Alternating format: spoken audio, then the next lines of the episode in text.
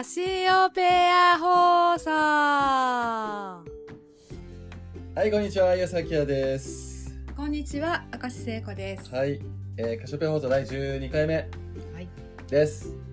あっという間に12回まで来ましたね。はい。ね、目指せ1万回。はい。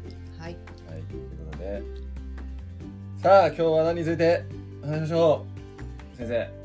そうですね、はい、たまにこう質問とかもらえるといいですねそうですね、まあね、1000回ぐらいやったらね、そうね、そのぐらいしたら多分質問もどしどし来るかもしれない、ね、1000回とかない3年後ぐらいとか、1回100回でいいんだよ、100回だ、100回で100回する頃には100回やってもすごいと思う。100回やっても何のレスポンスもなかったらちょっとそれはもうやめろと思う。やり方を考えないといけない。でもね、ちょっとじゃあ今日私が質問していいですか。はい、ね、質問されたいんでしょうね。質問された方がいいですね。自分からこれであれでこれでってなかなか出てこないタイプ。はい、はい、いやちょっとカシオペア放送で名前なんぐらいなんで、ちょっとカシオペア的な話をしたいなと思って。カシオペア的な話。だって、はい、カシオペア放送って言ったからさ、結構普通の話してるじゃん。もうちょっとさ、もうちょっと宇宙的な話をね、うん、期待してる人もいると思いますよ。じゃあ逆に俺は分かんないから逆に知りたいのもあるしね。はい。でも私あなたのその水瓶の本気をちょっと見たいわけですよ、私は。本気ね。本気って言われても分かんないんですけど、カシオペアの何が、カシオペアも私でもあんまり分かってないけどね。考えちゃいけない。4000 いいよ。あなただってさ、アカシックリーディング受けるときにゲイリー・ボーネンのね、はい、ゲイリー・ボーネンさんがめっちゃウキウキしてたじゃん。はい、ウキウキあの感覚を今思い出してください。そんなウキウキしてた？アホみたいでウキウキしてたよ。なんかもう新しくなんかさ、なんか子犬がやってきた子供みたいな感じだったよ。なんか夜も眠れないみたいな。寝てたけど。ね、でもそのぐらいあなたはテンション高かったので。そこまで高かったか。そういう感覚でちょっとなりますよ。そういう今なんか喋りながら終わってきたよ。そういうテンションっていうか、そういうあなたを出すのがこの。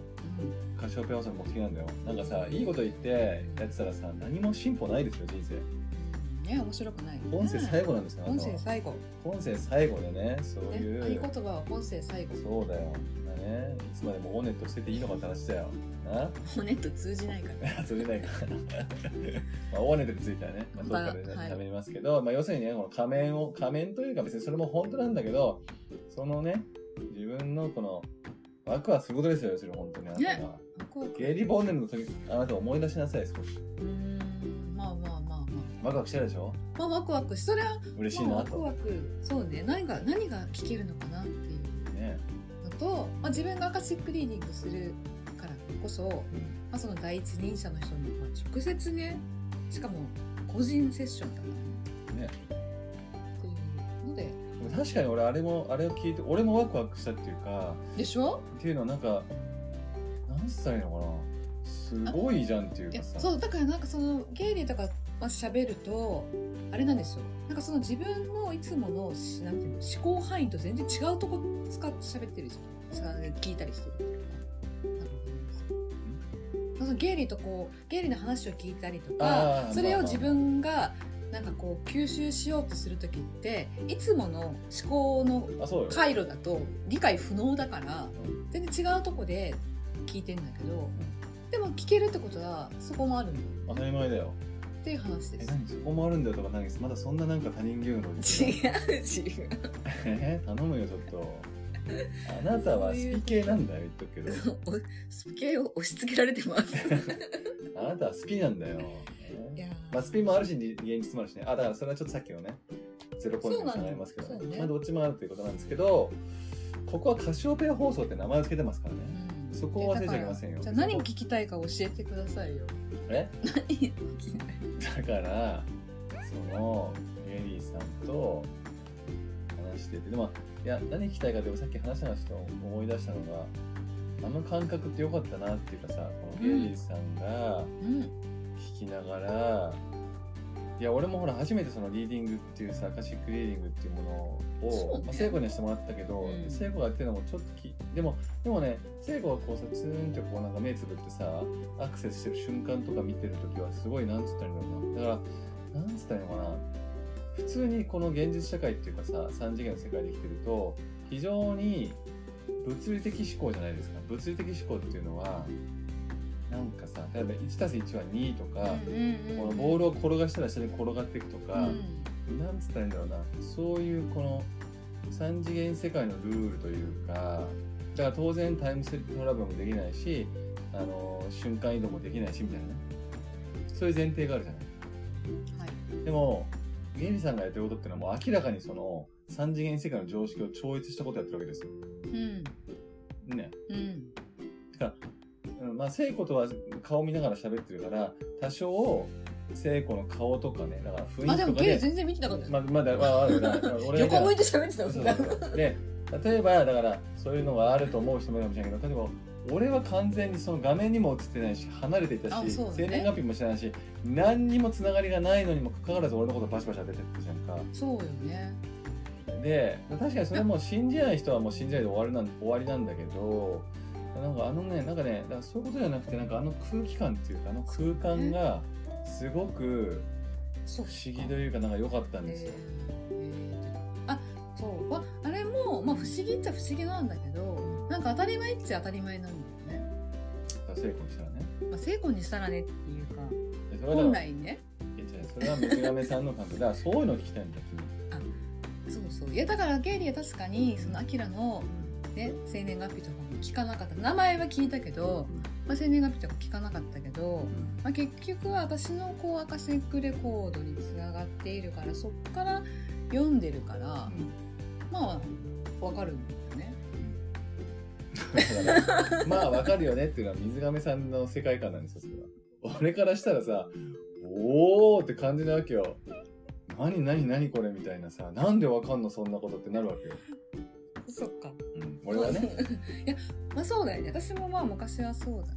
いや、あなたはだってもう小さい時は口開けてさ、うちとつながってしまうんだからさ、あなたはだから本当はそれが、だから今自分で言ってたじゃん、それが普通っていうかさ、それ当たり前ですよねっていうことでしょ。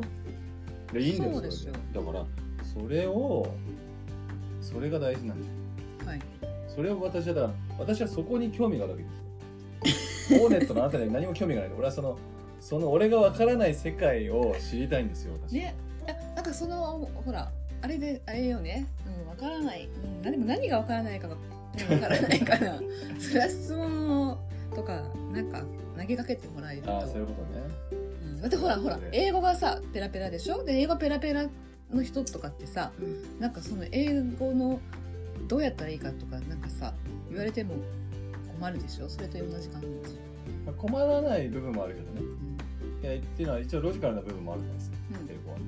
ただじゃあペラペラっていうこの状態はどうだったって言われちゃうと、もう完全に感染がするんじゃないかな、大皿とかね、まあそうだね。それ言われると確かにあれだね、なんともあれだけど、いや単純に俺はそのなんかゲイリーさんのセッションしてる時のあの空気感がすごく好きなんですよね、なんかそれって言葉にすると異次元にね、なんかこう言ってる感じ、異次元に行ってる、そうね、次元が上がってると思う、でその空気感を出してるゲイリーさんがやっぱすごいなと思ったしね。ね、すごいよね。なんつったらいいんだろうさ、なんかさ、だから分かった。はい。どうぞ。その人が魅力的というか、なんつったらいいんだろう。別にその人のパワーというかビーイングというか存在というか、それが出てる状態っていうのがあると思ってるんですよ、あるね。だからゲイリーさんの感覚はそれなんなんだろうと思ったの。要はなんか何歳なのかな、なんか説明しようとか分かってもらおうとか、なんかそういうエネルギーが一切なくて、ないなんかあの人はもうあの人っていう感覚すらいの、なんかその、わかる？なんか一切邪念がなくて、なんかさ、もうただそのままだよね。もうなんかさ、そういう感じでずっとそう淡々とっていうかさ、でなんかそのよく一般的にはさ、こうエレメント的にこう火の人がね、要するに自己表現ができててかっこいいとかさ、なんかその強いとか、素晴らしいとかってなんか一瞬思われがちだけどさ、ゲリーさんなんか全然その要素ないけど、すごいこうなんか場を持っていく感っていうか、場を持っていく感とか、その場の空気をさ、本当にこのゲリー一色にするじゃん。そうなんつって。そう、本当に別になんか主張とか全くないから、ね。全くないじゃん。まあ、むしろむちゃくちゃなんかもうさ、あのなんつうの、クラスにいたらさ、一切目立たなそうな雰囲気じゃん。にもかかわらずよ、ね、あのこの空気の持ってき方っていうか、この空気途中からすごかったね。